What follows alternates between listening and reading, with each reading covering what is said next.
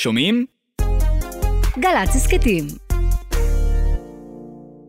פעם אחת היה לי אה, מקרה שהרבה הופעתי בפני האנליסטים שכיסו את החברה אחרי שהחברה הייתה ציבורית ובאחד הכנסים של נדמה לי שזה היה של גולדמן סאקס ובסוף יש מה שנקרא break out session עוברים לאיזה חדר קטן ובאותו חדר קטן באים מי שבאמת רוצה להתעניין יותר ואז באו אני יודעת נגיד 10-15 איש לחדר הקטן לשאול שאלות וזה ואני רואה שמישהו יושב כולם הלכו כל מי ששאל שאלה הלך ואני רואה איך מישהו יושב והוא לא הולך אז אני שואלת אותו אדוני אם יש לך איזה שאלה שאתה רוצה לשאול. אז הוא אומר I have to say that I've never seen a CEO with such great legs. עכשיו מה את עושה? מה עשית? אני פשוט הייתה איתי מאירה, מאירה הייתה אשת יחסי הציבור של החברה, אמרתי לה מאירה, let's go. והלכנו. סיליקון ואדי, המדריך לאקוסיסטם הישראלי. טוב, אני שמח לארח היום את דליה כצמן פרשקר, מחלוצות ההייטק הישראלי, יש לומר. אה, בוגרת קורס תכנות של ממר"ם ב-1961, אני חושב שזה המחזור השני, משהו כזה. או השלישי. ומחזיקה עדיין בתואר הסופר מיוחד, אה, שאני מאוד אוהב להגיד את זה כל הזמן, האישה שעשתה את האקזיט הכי גדול במדינת ישראל מאז 1999 ועד היום, עם המכירה של הממד החדיש ל-BMC. אני לא בטוחה שזה מדויק, אבל כנראה שאולי... זה הכותרות בכל מקום, אנחנו נאמץ כן. את הכותרת. יכול להיות, אבל יכול להיות שזה רק כותרת. דליה, כיף לי שאת פה, מה נשמע? תשמע, כיף לי שאני פה, כי מאז שהכרתי אותך, אני פשוט מעריצה שלך. אה, זהו, אפשר לסגור את הפרק. בדיוק, בדיוק, בדיוק. אה, אבל באמת תודה שהזמנת אותי. ממרום גילי אני עדיין מאוד מתרגשת. כידוע לך, היום מתייחסים אלינו בארץ ובעולם אה, כ start-up nation. וברוב המקרים, אה, כשמדברים על ה start-up nation, אז מיד מדברים על ממר"ם ועל 8200 ועל כל יחידות הטכנולוגיה הישראליות הצבאיות וכולי וכולי, ורואים בהם כחוד החנית שהביא אותנו להיות start-up nation. ואני דווקא חושבת ש... וחשוב לי לנצל את המקום הזה ולומר את זה, שהיסודות ל start-up nation הונחו כבר בראשית המאה ה-20. אבן היסוד לבניין הטכניון נורתה ב-1912, אוקיי.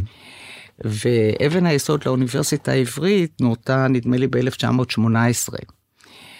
ומכון ויצמן אה, הוקם ב-1934. ואני חושבת שה vision, יש, יש ביטוי בעברית ל visionary? אה, חזוני? חז, חזוני. החזון, החזון התחיל באמת על ידי אנשים כאלה, בעיקר אה, מי שאנחנו מכירים זה חיים ויצמן, אבל גם איינשטיין, איינשטיין היה מאוד מעורב בהקמה של המוסדות האקדמיים הישראלים. ו, ואני חושבת שזה דבר שאי אפשר להתעלם ממנו. וזה אחד מאבני היסוד של, אה, של מה שאנחנו קוצרים אפילו היום.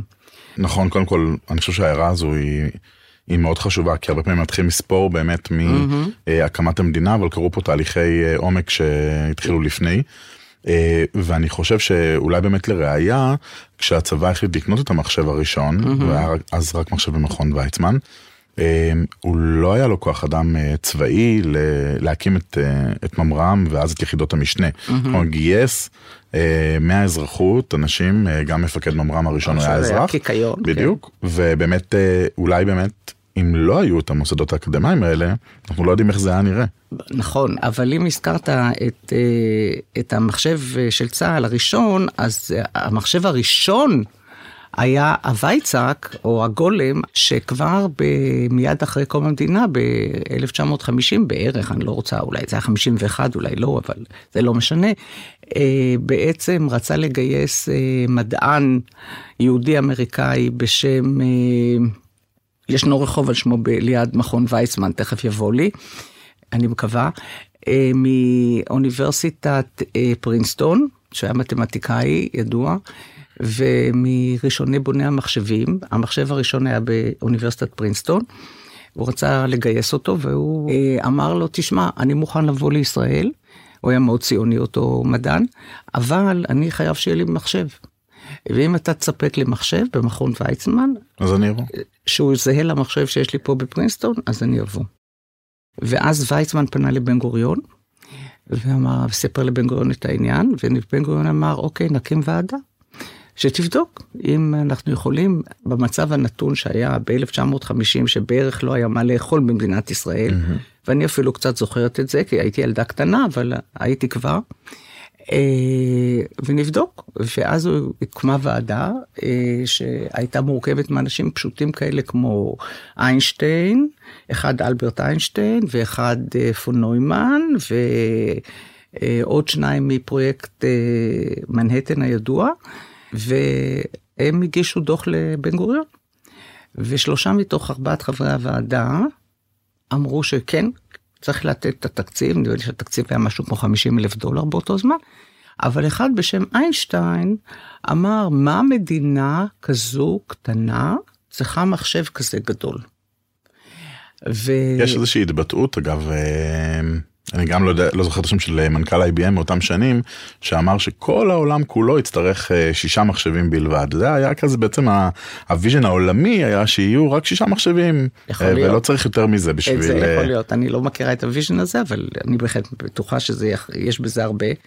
בקיצור, בן גוריון, שהיה ידוע מיהו בן גוריון, החליט לתת את התקציב. ולכן מכון ויצמן היה המקום השני שבו פותח מחשב. בעיקר מדעי, רק לצרכים מד... מדעיים בעולם. כן. ואתה יודע, לחשוב על זה, מה הייתה מדינת ישראל ב-1950 עם ה-650 אלף אה, יהודים שהיו פה בפלסטינה, שקלטו תוך אה, שנה, שנתיים, עוד מיליון יהודים ניצולי שואה ומכל הארצות המוסלמיות, אה, במעברות ובעוני ובחוסר, באמת, אה, בקיצוב, בצנע, בכל מה שקרה, למרות הכל, הלכו והקדישו את הכסף ו... ובנו את המחשב הזה, וזה בהחלט היה משהו פורץ דרך. אני חושב שזה כאילו באמת, אה, גם ההחלטות להקים את המוסדות האקדמיים, גם אה, ההחלטה לקנות את המחשב, וגם אחרי כעבור כמה שנים ההחלטה לקנות את המחשב לצבא, mm-hmm. הן באמת אה, החלטות, החלטות דרמטיות, לא הגיוניות, שהתקבלו באותה נקודת זמן של מדינה ענייה, תוך כדי מלחמות ו... נכון. וכולי.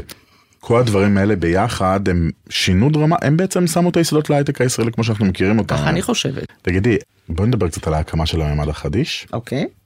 מאיפה הגיע הרעיון? מה, מה החברה עשתה אה, בזמנה? אז ככה, עבדתי בכמה, בשתי חברות בארצות הברית, כי גיליתי שכדי להתקדם מהר וגם לעלות במשכורת באופן מאוד סיגניפיקנטי, צריך לקפוץ מחברה לחברה.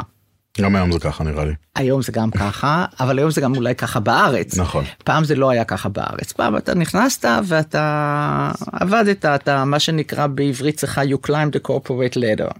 אה, כשחזרתי ארצה אנחנו אה, לפני כן אני הכרתי בארצות הברית חברה שהייתה בעצם סטארט-אפ. לא קראו לזה עדיין סטארט-אפ, קראו לזה חברה, כל דבר, כל, כל מי שהקים חברה קרא לזה חברה, לא קראו לזה סטארט-אפ. נכון. שפיתחה relational database, database רלציוני, אני יודעת כן, בעברית. ובעצם במקביל לאורקל. אוקיי. למשל. באותה תקופה. שאחת החברות המובילות בעולם בתחום הזה. כן. היום אחת החברות החברות נכון. המובילות בעולם ובקיצור אני חברתי לאנשים האלה והתיידדנו הכרנו באופן חברתי כי אחד מהם היה ישראלי כמובן. והשני היה יהודי אבל השלישי היה דווקא גוי קנדי. ואני לחברה קראו SIR, Scientific Information Retrieval. הם אה, בנו בעצם אה, בסיס נתונים שיעזור לחוקרים אה, לארגן את הנתונים שלהם, כדי שיוכלו להיות מוזנים לתוכנה בשם SPSS, שאולי אותה אתה הכרת באוניברסיטה. מכירים אותו עד, עד, עד, היום, עד היום. עד היום הזה. אז מאחר ועבדתי איתם, חזרתי ארצה והבאתי איתי את התוכנה הזאת בתור נציגה שלהם בישראל, של החברה, וגם המשכתי לעבוד איתם, והקמתי חברה קטנה מאוד נחמדה, שהדבר הראשון שעשיתי בעצם זה אה, נתתי בחינם את התוכנה של SIR לאוניברסיטה, לאוניברסיטה העברית, והם היו הלקוח הראשון שלי. ואז נוצר לי קאדר של אה, אנשים חכמים מאוד שידעו להשתמש בתוכנה. והם התחילו לעבוד איתי. ודווקא הייתה לנו הצלחה די גדולה, מכרנו די הרבה יחידות. בעצם כל מי שהשתמש במחשב CDC בארץ, שזה היו בערך שמונה, המכון הגיאופיזי, אלתא, אז אה, זהו, אז אני בעצם פיתחתי חברה מסביב לדבר, למוצר. למוצר, וגם אה, היו לי אה, שני מפתחים מאוד מוכשרים שעבדו איתי, ואז עשינו עבודות עבור החברת האם בארצות הברית. אה, אז היום בדיעבד אני יכולה להגיד ש... שבעצם עשיתי אז דברים שבאמת לא נעשו בארץ. כמה אנשים עשו דברים כאלה באותה תקופת זמן? אני חושבת שמעטים, אני באמת לא יודעת. מעטות. מעטות בטוח. אני אני- באמת, בכנות, אני אומרת את זה, ולא בתור, באמת לא בהתנסות ולא בשום דבר. אני לא, אני לא חשבתי שאני עושה איזה משהו מיוחד, באמת. אני כן רוצה לקחת אותך רגע, יש איזשהו סיפור מאוד מעניין ש, שאת uh, מספרת על השלב שבו הלכתם למכור את, ה, את החברה ונכנסתם לחדר uh, את והשותפים שלך. לא מהשותפים, אבל בסדר, כן. גם. ה-CFO. אה, ה-CFO ו- שלה, וזה נכון. היה הסיפור עם ה-CFO. תראו, הסיפור של להיות אישה, אה, באמת, באמת, באמת, אני אף פעם לא לקחתי את זה ברצינות, במרכאות או לא במרכאות, אה, שאני האישה היחידה ושאני זה ושזה זה. אבל אה, כן, בהסתכלות אחורה, היו נקודות שהן אה, נקודות מאוד אה, קריטיות, כי באמת להיות עולם, להיות אישה בעולם הזה זה דבר קשה. באמת דבר קשה.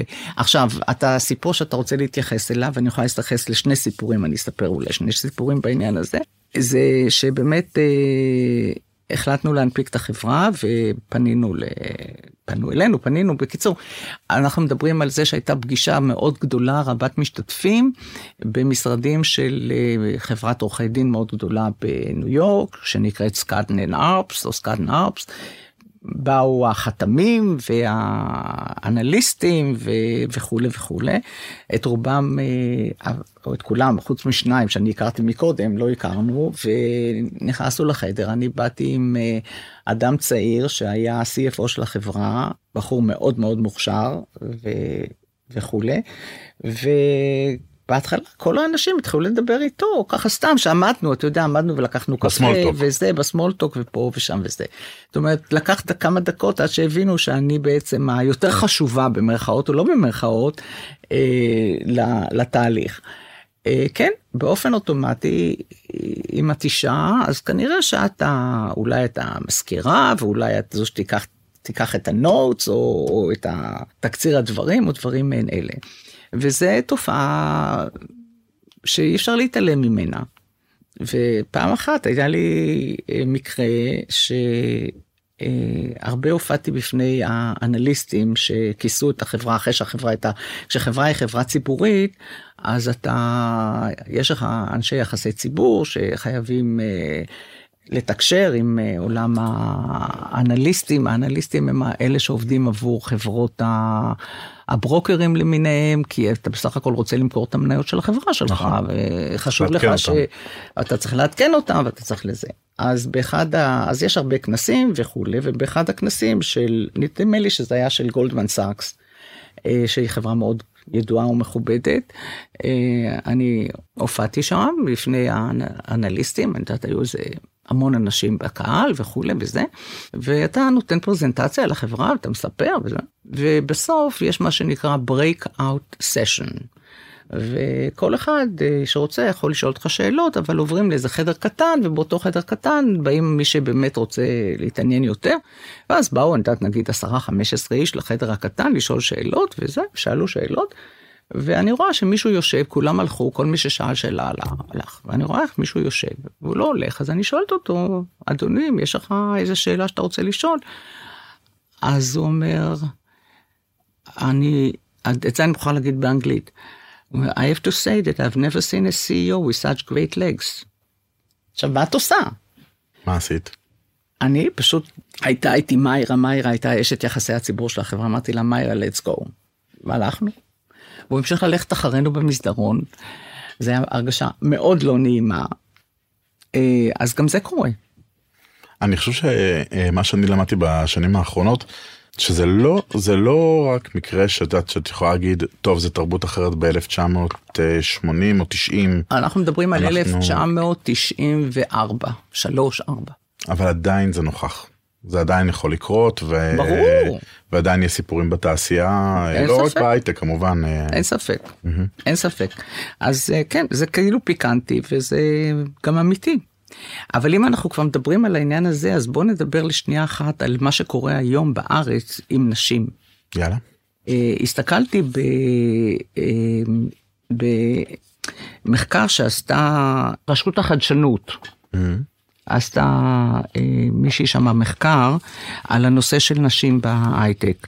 ואני הייתי די בשוק כשקראתי את התוצאות של המחקר הזה, אה, שרק שליש מהעוסקים בהייטק הם נשים, לעומת הייצוג המלא שלהם בת... לעומת- באוכלוסייה שהוא 51 אחוז. לעומת הייצוג המלא שלהם באוכלוסייה.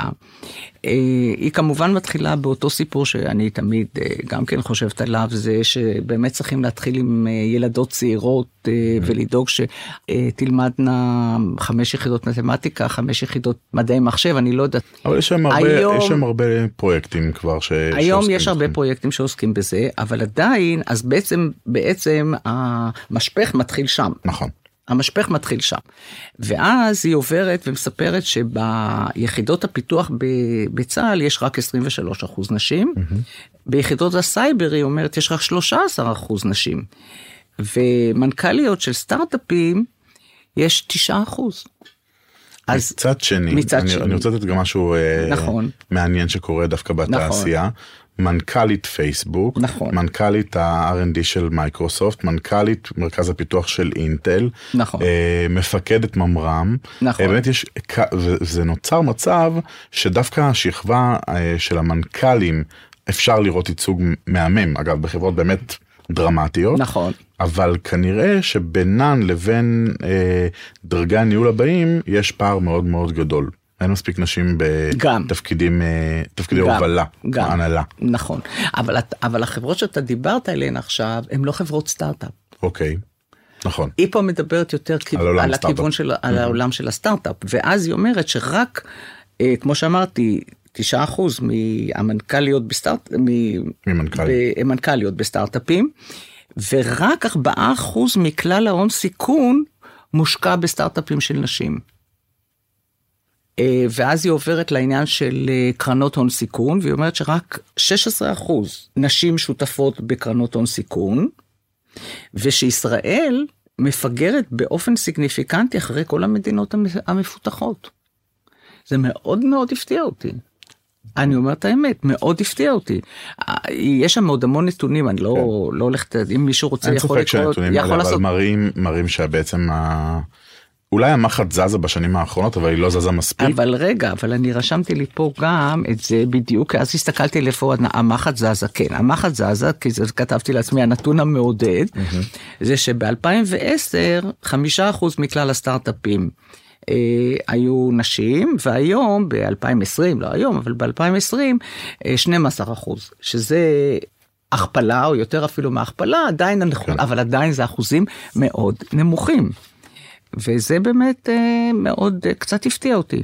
להגיד את האמת, אני הייתי חושבת שהנתונים הם קצת יותר גבוהים. אני חושב שהעבודה הזו היא באמת עבודה שהיא עבודת טווח ארוך, ואולי מתחילים לראות עכשיו תוצרים אה, של פעולות שהיו, נעשו לפני המון שנים, כי בדיוק כמו שאת אמרת, מתחילים לעשות את זה בגיל אה, צעיר, צריך להתחיל לעבוד כבר בגילי, אפילו לפני תיכון לדעתי, אה, בשביל להביא אותם למקום שהם, שנשים או נכון. בנות, נערות, רוצות להגיע נכון. למגמה ריאלית וללמוד נכון. מדעי המחשב, צריך להתחיל לעבוד איתם אה, עוד הרבה לפני. ו- וקמו היום כמה תוכניות עוגן כמו ניצנים ומגשימים שעוסקים שבאמת לוקחים את הנושא הזה בצורה אה, יותר משמעותית ואני חושב שגם הצבא בשנים האחרונות לקח על עצמו את, ה- את המטלה הזו. אה, בפרק הראשון ראינו את, אה, את תת אלוף עומר דגן מפקד לוטם והוא דיבר על זה שבשנתון האחרון הגיעו כבר ל-50% נשים כן, הוא. בהכשרות וזה את זה נראה. בעוד נכון, כמה שנים. ב- באקוסיסטם עצמו נכון. זה מה שאמור לקרות. אני מאוד מקווה. אה, כן. אני מאוד מאוד מקווה. נקפוץ רגע לסיפור האישי שלך, את בעצם מגיעה ב-1961 לקורס תכנות אה, בממר"ם, כן. אחרי לימודים במגמה ריאלית, נכון? נכון. איך זה היה נראה אז? היום כשאת באה לכל ילד בגיל אה, 14, יש לו מחשב בבית, יש בהרבה בתי ספר בישראל מגמות מחשבים, זה מאוד מאוד נגיש, אני חושב שהבת שלי היום בת 6, אה, יש לה טאבלט והיא מפעילה את האפל TV, כולם, טכנולוגיה זורמת בידיים של כולם. אבל אם אנחנו הולכים עכשיו באמת ל-1960, לא בטוח שזה אותו סיפור. 61, תשמע, זה היה, קורס התכנות התחיל לדעתי באוקטובר או נובמבר 61, סוף 61, כן. זה היה מאוד מוזר, אנחנו לא הבנו מה זה. אני בזמני לא היה לימודי מדעי מחשב, אפילו לא באוניברסיטה, let alone, לא, שלא לדבר לא בתיכון, אבל, אה, אבל כן היה את העניין שכמו שאמרנו, למדתי במגמה ריאלית, והיינו חמש או שש בנות בכיתה, מתוך 40 תלמידים. זה שהציעו לך להגיע לקורס תכנות, מחשבים, זה לא משהו? הציעו לנו, פשוט החליטו? פשוט החליטו. כן. ו- והתחברת אה, לטכנולוגיה בקלות? כלומר בסוף שהתחלתם את הקורס ו... לא כל כך בקלות, מהמם. אבל כן. זאת אומרת, כולנו התחברנו בסופו כן. של דבר. ו- ובעצם אחרי הקורס אה, שירתת ב- ב- אני בחוליית חיל שירתתי האוויר, בחוליית ש- חיל האוויר, שהפכה להיות יחידה 180. יחידת 180 שהיום ככה נסדר את זה היום זה יחידת אופק של חיל האוויר זה בית התוכנה בית בעצם התוכנה של של חיל האוויר, כן. ב-1964 התחלת לעבוד ב-IBM נכון. בשירות. קודם כל חשוב להגיד ש-IBM הייתה החברה הבינלאומית הראשונה שהייתה פעילה שהייתה פעילה בישראל. אני לא אה, יודעת, אני באמת לא יודעת אם NCR הייתה קודם או לא, דרך אגב. כמובן שהבולטת ביניהם הייתה, מבחינת מחשבים, הייתה IBM. אה, וגם הם, הם הפכו להיות שחקן מאוד דרמטי לאורך השנים באופן כללי. נכון. אולי עד אה, לפני 30-40 שנה הם היו שחקן אחד המשמעותיים. נכון. תגידי, אחר כך אה, עברתם גם לארצות הברית, ואני הייתי רוצה לשמוע קצת מהחוויה הזו, כי היום אה, לעשות רילוקיישן ב-2023 זה כאילו נשמע כאילו זה בהינף יד, אתה פשוט עולה על מטוס, תוך דקה שם, יש אינטרנט, יש שיחות זום, אה, פייסטיים, אה, הטיסות מאוד מאוד זמינות. איך זה היה קודם כל לקבל את ההחלטה הזו אה, לעבור והייתי רוצה לדעת איך את ראית את ההבדל הזה בין האקוסיסטם הישראלי שבטח היה מאוד צעיר ו, ו, ובוסרי לעומת מה שקורה בארצות הברית. וואלה, קודם כל אתה נותן לי הרבה יותר קרדיט ממה שמגיע לי בצורה שאתה מציג את הדברים. אבל אני, אני אגיד את זה ככה. תראה, באמת, אה, אדם מאוד מאוד חשוב בחיי זה היה בעלי, שלצערי הרב נפטר לפני ארבע שנים בערך, והוא היה ביחידה, הכרתי אותו ב, בצבא, והוא היה מחזור מעליי, ואנחנו באמת היינו מאוד צוות ומאוד אה, שותפים לדברים. יוסי הפך להיות איש אקדמיה, וההחלטה לארצות, לנסוע הברית הייתה בגלל העובדה שברגע שיוסי החליט שהוא רוצה לעשות דוקטורט, אה, אני אמרתי לו, אם אתה הולך לעשות דוקטורט, אז אנחנו ניסע. כי אני רוצה לראות את העולם, אני רוצה לראות איך העולם עובד, אני גם חושבת שזה חשוב בשבילך, ו...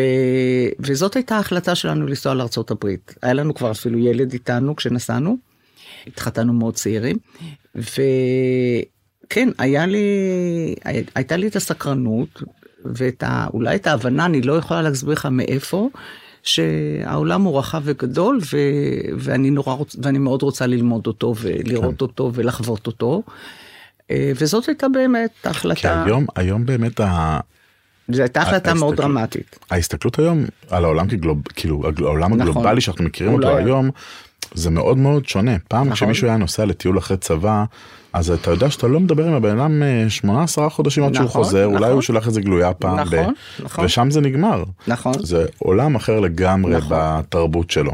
כן. ודווקא ההבנה שלך באותה נקודת זמן שאת רוצה לחקור ולראות נכון. איך העולם מתנהל היא- היא מה שמעניין בעיניי. היא באמת הייתה מעניין, היום בדיעבד, אני כן. חושבת על זה, זה באמת היה מעניין וזה באמת היה מאוד, אה, לא רוצה להגיד לא רגיל, כי בכל זאת היו עוד אחרים שעשו אותו דבר ועשו את זה, אבל אה, כן, במקום לפחד מזה, אני דווקא דחפתי לזה, ואני חשבתי שזה מאוד חשוב לכל אחד, לשנינו, לכל אחד מאיתנו ב- בתחום שלו. אז אז אחרי שעברתם לשם בעצם איך ראית את ה... אז אני אספר סיפור נורא נחמד. אחרי שעברנו לשם, בערך היינו בארצות הברית, אה, שלא להקדים אני אגיד שבועיים, אנחנו נסענו למקום שנקרא אבנסטון, אילינוי, שזה אה, העיר שצמודה לשיקגו, שבה נמצאת אוניברסיטת נורת ווסטרן. זאת הייתה אוניברסיטה שיוסי החליט שבה הוא רוצה לעשות את הדוקטורט, ו... ונסענו לשם. והלכנו, אה, נסענו ברחוב המרכזי של העיר, וראינו משרדים של IBM, והיה כתוב IBM. אז אני לא יודעת למה, אבל היינו שני פלבים אה, פלסטינאים או ישראלים, אה, שהסתכלנו כזה אחד על השנייה ואמרנו בואו נראה מה זה IBM פה בזה. ונכנסנו למשרד, החננו את האוטו ונכנסנו למשרדים של IBM. ו... וישבה שם מזכירה כזאת אמריקאית, אם מישהו ראה את הסדרות האמריקאיות של שנות ה-60, אה, כזאת אחת על עקבים גבוהים עם תסרוקת וזה. ובאנגלית העילגת יחסית שהייתה לנו, כי לא היה אז האנגלית של הנכדה שלי בת ה-13 היום היא אמריקאית לחלוטין, ילדה שגדלה בארץ, אין לה קשר, אבל עדיין היא מדברת אנגלית כאילו שהיא נולדה בארצות הברית. ואנחנו באנגלית של התיכון ושל זה פה בתל אביב, ניגשנו אליה ואמרנו לה שאנחנו מישראל.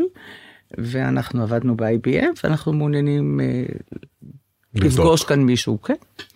והיא דווקא הייתה מאוד אדיבה ואמרה שבו חכו רגע וישבנו ואחרי איזה רבע שעה הופיע מישהו שעד היום אנחנו קוראים לו מקסן מוריץ כי השם משפחה שלו היה מוריץ את שמו הפרטי אני כבר לא זוכרת.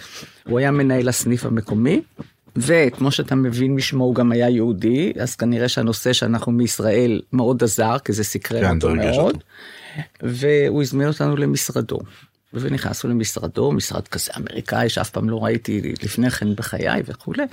והתחלנו לדבר, ובמהלך השעה, חצי שעה שהוא היה מאוד סקרן לגבי כל מה שהיה לנו להגיד, אה, הוא בעצם הציע עבודה לשנינו. וואו. ממש ככה, פחות או יותר, על המקום. כי אני חושבת שרמת הידע שהייתה לנו הייתה מאוד מאוד גבוהה. באמת, הרבה בגלל זה שהיינו בממר"ם, ללא ספק. וטוב, אמרתי לו שאני באתי עם ילד בן ארבע ואני צריכה לארגן אותו ואני לא יכולה זה, ואין לי רישיון עבודה אה, וכולי, ואז הוא אמר לי, טוב, אה, אם את אה, תרצי, אז אני אתן, אני אתן את השם שלך למישהו שהיה אחד העובדים הבכירים פה ב-IBM, והיום הוא מנהל יחידת מחשב של חברה, של חברה תעשייתית פה באזור. ואני יודע שהם במצב מאוד קשה, מחפשים תוכניתנים בנרות, אמרתי, בסדר. אז למחרת אה, גרנו, ב, הגענו ואחרי שבוע קיבלנו כזו דירה קטנטונת במגורים של אה, מגורי הסטודנטים. והטלפונים של פעם שהיו תלויים על הקיר, אני לא חושבת שבארץ היו כאלה כל כך, אבל באמריקה בכל בית היה כזה טלפון תלוי על הקיר. הטלפון מצלצל ואני עונה, ואז מדבר אליי מישהו שהוא פחות או יותר קלטתי שהשם שלו הוא סם ברטון, והוא אומר לי, והשם הזה חשוב, אני אזכיר אותו אחר כך. ואח, והוא אומר לי שהוא קיבל את השם שלי מאדון מוריץ, ו... איכשהו, היה לי מאוד קשה להבין אותו, אבל איכשהו הבנתי וקבענו שניפגש אחרי יום, יומיים, שלושה, ווטאבר, בתשע בבוקר, במשרדים שלו, שלא היו רחוקים דרך אגב מאיפה שגרנו, מהאוניברסיטה, וזהו. ואז אני הגעתי לפגישה, ועמד מולי גבר אפרו-אמריקן, במונחים נכונים היום, כן, במונחים politically correct, מה שנקרא, אה, שדיבר אנגלית של הגטו, הגטו של ה African-Americans בשיקגו, שהוא גטו מאוד ידוע, דרך אגב, אובמה עשה את הקריירה שלו שם, הוא עבד עם האנשים האלה. והוא גם היה קצת מגמגם. וזאת הייתה הסיבה שהיה קשה מאוד להבין אותו בטלפון, זה היה מאוד מאוד קשה, אבל ישבנו ושוחחנו איזה חצי שעה. ואחרי חצי שעה הוא אמר לי, טוב, אני אקרא לג'ואן, ג'ואן, אני תהיה זו שתיתן לך את הפרויקט. וסגרנו שאני אעשה פרילנס, כי אמרתי, אני לא יכולה עוד לעבוד משרה מלאה או שום דבר וזה, שאני אעשה עבודה בפרילנסים על פרויקט שהיה להם. הפרויקט היה פרויקט של bill of materials, אם אתה מכיר את הנושא הזה. שמה זה אומר? זה אומר שמאחר וזה היה מפעל תעשייתי, זה אומר שכדי לייצר מוצר, אתה צריך גם את הלוגיסטיקה וגם את כל ה costing, את כל התחשיב. Mm-hmm. ומה שקרה, אז אנחנו מדברים, עכשיו אני, אני אשים את, הטי, את, ה, את ה... אני אשים את זה ב time frame. השנה הייתה 1972. 1972 לא היו עדיין תוכנות מדף. מה הכוונה בתוכנות מדף? למשל, תוכנה אופיס. להנהלת חשבונות, תוכנה לניהול משאבי אנוש, תוכנה לניהול, מה שנקרא bill of material, וכולי וכולי. זה אומר שכל עסק היה כל צריך לפתח חברה לעצמו. פיתחה לעצמה את ה... הייתה צריכה לפתח לעצמה את כל התוכנות האלה, בדיוק. אבל השפה כבר הייתה קובול. כי בממר"ם וגם ב-IBM בתחילת הדרך שעבדתי כתבנו באסמבלר. נכון. אבל אה, דרך אגב עשיתי את הקורס הראשון שהיה בארץ לקובול אה, ב-IBM. אני חושב שעדיין יש, עדיין יש מערכות בשוק שאפשר למצוא אותן בטוח, בקובול. אני בטוחה, אין לי בכלל ספק בקשר לכך. אין לי ספק בקשר. לכך. אין לי ספק בקשר לכך. ואז, אה, טוב, ואז הגיעה ג'ואן ונתנה לי את ה... מה שנקרא ספקס, את הספציפיקציות, ואני התחלתי לעבוד איתה, והתחלתי לכתוב את ה... בעצם קידדנו על ניירות קידוד, ואת נייר... את ניירות הקידוד האלה נקבו נקבניות, אה, את, את התוכנית. את התוכנה עצמה. והתחלתי לעבוד עם ג'ואן, אה, ואני כתבתי, קיבלתי חלק מסוים, והיא כתבה חלק מסוים, ואחר כך הסתכלנו ביחד. כתבתי את זה בבית, אה, בשעות הפנאי שלי, ובשעות הקצרות שהצלחתי להכניס אחר כך את הבן שלי לכזה גנון אה, יהודי כזה, זה, אז הייתי באה למשרד. ו-the rest is history, אחרי תקופה קצרה הם הציעו לי לעבוד שם full time, ו... ועבדתי שם full time, ומשם התחלתי לגל- להתגלגל, בשיט... הבנתי, התחלתי להבין את השיטה האמריקאית ולהתגלגל בשיטה האמריקאית. אה, תגידי דליה, אבל איך הייתה החוויה באמת לבוא ממדינה קטנה אה, כמו ישראל, לעבור פתאום ל- ליד שיקגו, למקום אחר, ותרבות קצת שונה? איך, איך היה המעבר הזה? יוסי, אם הייתי כל כך sophisticated, אם הייתי כל כך sophisticated אז וחושבת על כל הדברים האלה, בטח לא הייתי עושה לא היית אותם. עוברת. לא הייתי עושה אותם. אני לא יודעת, זה היה בסדר, זה, זה, זה היה לי, לא היה לי, לא היה לי קשה, ההסתגלות לא הייתה קשה במיוחד, זה לא היה פשוט, תראה, זה גם היה פרידה מהמשפחה, ואני גדלתי במשפחה מאוד uh, קרובה, עם אחים ועם uh, בני דודים ועניינים וזה, והניתוק אז היה ניתוק מאוד גדול ומאוד קשה. אנחנו התכתבנו במכתבים, אה, שיחות טלפון כמעט שלא עשינו כי הן היו מאוד מאוד יקרות. אני כן באתי חזרה ארצה לביקור אחרי שנתיים כי ילדתי בינתיים את בני השני. בשנת, בערך שנתיים אחרי שהגענו אז בין היתר גם אה, עשיתי את זה. בדיעבד אני חושבת שעשינו עוול מאוד גדול להורים שלנו כן, בעיקר כי זה זה אחד, בכל- אחד הקשיים ברילוקיישן. אחד הקשיים הגדולים, אני לא חשבתי על זה אז, אני חייבת להודות. היינו נורא עסוקים, היינו נורא, גם, אה, גם, ב, גם יוסי בלימודים וגם אני בעבודה וגם ילדים ועוד ילד, וזהו, פשוט עשינו את זה. תגידי, אה, אנחנו בתקופה קצת סוערת אה, בישראל, דווקא לא ניכנס להיבט הפוליטי שלו, אה, אבל איך את רואה את ההשפעה של מה שקורה היום, או נקרא לזה האקלים שיש לנו כאן עכשיו במדינה בחודשים האחרונים, על, על ההייטק? יוסי, אל תיתן לי כל כך הרבה קרדיט, אני לא... אני, אני מעורבת. אני מעורבת בדרך כזאת או אחרת, אני גם כמובן כל קבוצות הוואטסאפ של מחאת ההייטקים ומה שנקרא מבצר הדמוקרטיה ועוד כל מיני גופים אחרים. אה, אני אישית מאוד מאוד מודאגת, מאוד מודאגת. אה, אני משתתפת כמובן בכל ההפגנות. אני לא יודעת אם מותר לנו להעביר כאן מסרים שהם נחשבים לפוליטיים, אז אני לא... את יכולה לדבר חופשי. אני בסדר. אני, אני באמת אה, רואה, אני שייכת לדור די ותיק. היום אני בעצם בקו הראשון הייתי אומרת. אה, והמפעל הציוני מאוד מאוד חשוב לי, מאוד חשוב לי. אה, המדינה מאוד חשובה לי. אני יכולה לחיות בכל מקום בעולם. אני יכולתי לנהל את כספי ואת ענייניי מכל מקום בעולם. ובחרתי לעשות את זה מפה. לא רוצה להגיד בניגוד, אבל יש הרבה מחבריי שלא עשו את זה, בפרט אחרי אקזיטים. כן. זה, אם, זה אולי לא יפה להגיד, אבל זאתי גם האמת. אבל uh, אני, אני באמת רואה בדאגה רבה את מה שקורה, ואני מנסה לעשות את המקסימום שאני אישית יכולה, אבל uh, אני די מוגבלת לומר את האמת. אנחנו מדינה דמוקרטית, לאור הבחירות ולאור מה שקרה בבחירות האחרונות, אני מאוד כעוסה על מה שקרה בבחירות האחרונות. אני חושבת שלא עבדנו נכון, אבל uh, עכשיו אנחנו צריכים uh, לראות כמה אנחנו יכולים לתקן את, ה... את מה שניתן לתקן. אני... בואי נראה. הלוואי אמן. איך את רואה אבל uh, באמת היום היום אפשר להגיד שבשנים האחרונות כבר מסתכלת על, התעשייה קצת מבחוץ. למרות שאני חייב להגיד שאת אישה מאוד טכנולוגית את uh, בודקת ואת עם אפל uh, וואץ' ואני ככה מחבר את המאזינים ש, שלא רואים.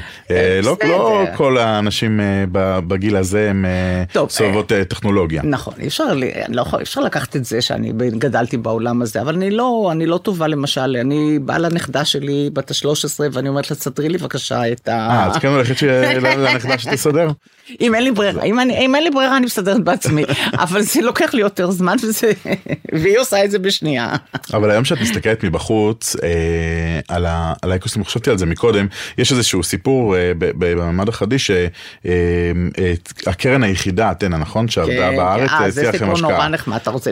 אני רוצה לשמוע עליו ואני גם רוצה איזושהי פרספקטיבה. הייתה קרן אחת. קרן הון כן. סיכון אחת בישראל, כן. אנחנו נמצאים היום ב-2023, כן. יש פה עשרות קרנות uh, פעילות נכון. ישראליות ועוד נכון. uh, בינלאומיות שפעילות נכון. כאן. מה זה עשה, השינוי הזה באקוסיסטם? תשמע, זה, זה, זה, זה, זה, זה עולם זה אחר, עולם אחר. זה, אנחנו חיים בעולם לגמרי אחר. היה, אני חייבת לומר, את שמו של דן טולקובסקי, כידוע, שהיה מפקד חיל האוויר המיתולוגי, ועדיין אני, אתה יודע, לאחרונה, אה, הבן אדם הוא בערך בן 100 היום. כן. ושמעתי אותו אמנם בתוכנית שהוקלטה לפני איזה שנה או שנתיים, אבל הוא מדבר במלוא אונו. אה, והוא באמת היה הראשון שעם בחור, עם אדם בשם פרד אדלר, שהיה יהודי אמריקאי, שאני לא יודעת, אני מקווה שאולי גם הוא עדיין בחיים, אה, שהיה venture אה, capital, אחד מהראשונים בארצות הברית. פרד אדלר ודן טולקובסקי, לא יודעת אם הם היו שותפים בקרן או לא, אני חושבת שלא, אבל היה איזה קשר, אה, הקים קרן הון סיכון, ו... והייתה לדעתי הראשונה באמת בארץ. ואנחנו היינו במצוקה כלכלית מאוד קשה בחברה כל הזמן, כל הזמן. ואז אה, הוא פנה אלינו, אנחנו פנינו אליו, והוא דווקא התרשם, אני חייבת לומר לו זה, והוא התרשם, והוא פשוט חשב שהוא יכול לקבל את החברה במיליון דולר, פחות או יותר, לקחת את, אה, מעל 50 אחוז מהחברה, ואנחנו כמובן אמרנו לא. אבל, אה, ודרך אגב, אה, הסיפור הנחמד שאני אוהבת לספר פה, זה שבאותו באותה, באותו זמן הוא כן החליט להשקיע בחברה שעשתה עצי בונזאי. אוקיי. Okay. זה הצליח לו? לא, שעשתה אנשי בונזאי בארץ, שעמד בראשה בחור בשם, אני חושבת, יגאל בן שלום קראו לו, הוא היה מנכ"ל הביטוח הלאומי הרבה שנים, אדם מאוד רציני, אני מאוד מעריכה אותו. אה, וזה היה נורא מצחיק שבמקום להשקיע בנו, הוא השקיע בהם, אבל אולי הם נתנו לו 50% מהחברה, והוא השקיע בהם בגלל זה. אבל כן, אה, זה היה כמעט משימה בלתי אפשרית כן. להשיג כסף, גם מהבנקים דרך אגב. היום זה היום זה הרבה פחות מקובל קודם כל אף, אף קרן לא באמת לוקחת מעל 50 אחוז מההשקעות שלה ו, וכולי. תגידי מה מה מה מעניין אותך היום? אני יודע שאת מאוד פעילה. אני לא כל כך פעילה אני רק עושה רושם שאני מאוד פעילה. אה, אני תראה אני קודם כל אה, אני תמיד התעניינתי באומנות ותמיד התעניינתי בקצת דברים נוספים. אה, ואני עדיין קצת קצת טובלת את ידי בנושאים של, אה, של סטארט-אפים, אני לא יכולה להימנע מזה. אה, יש לי כמה השקעות היסטוריות, חלקן טובות, חלקן גרועות מאוד, חלקן כבר לא קיימות. כלל האחד מתוך עשר או מתוך תשע עובד אצל כולנו כנראה, ואני מאוד משתדלת ליהנות ולטייל וליהנות מהנכדים שלי. וכן, הזמן, ואני גם מאוד משתדלת ללמוד כל מיני דברים חדשים כל הזמן. אז אני, כן, אני אני עסוקה. עכשיו חזרתי, עכשיו את זה אני אספר, אני חזרתי את שלשום מוורשה. אני הוזמנתי לטקס אה, יום הזיכרון שהיה במלאת 80 שנה למרד גטו ורשה, והייתי בוורשה כמה ימים עם קבוצה של אה, דווקא כולה הייתה, כולה אמריקאים שתומכים ומאוד מעורבים במוזיאון לתולדות יהדות פולין, ומי שלא היה שם חייב להיות שם. חייב להיות שם, אני עדיין תחת הרושם המאוד אה, קשה, אבל אה, חשוב. חשוב, כן. דליה, היה תענוג. תודה רבה שבאת בבוקר זה. אני רוצה להודות לעורכת מאיה מידן, לנטלב טננבאום ולאילן זנדל שהפיקו, ליאלי שטרוזמן שערך את הסאונד, תודה גם לישי חסקי ולהדר פרנקנטל, ראש מחלקת גל"צ הסכתים. תודה שהייתם איתנו בהסכת הזה.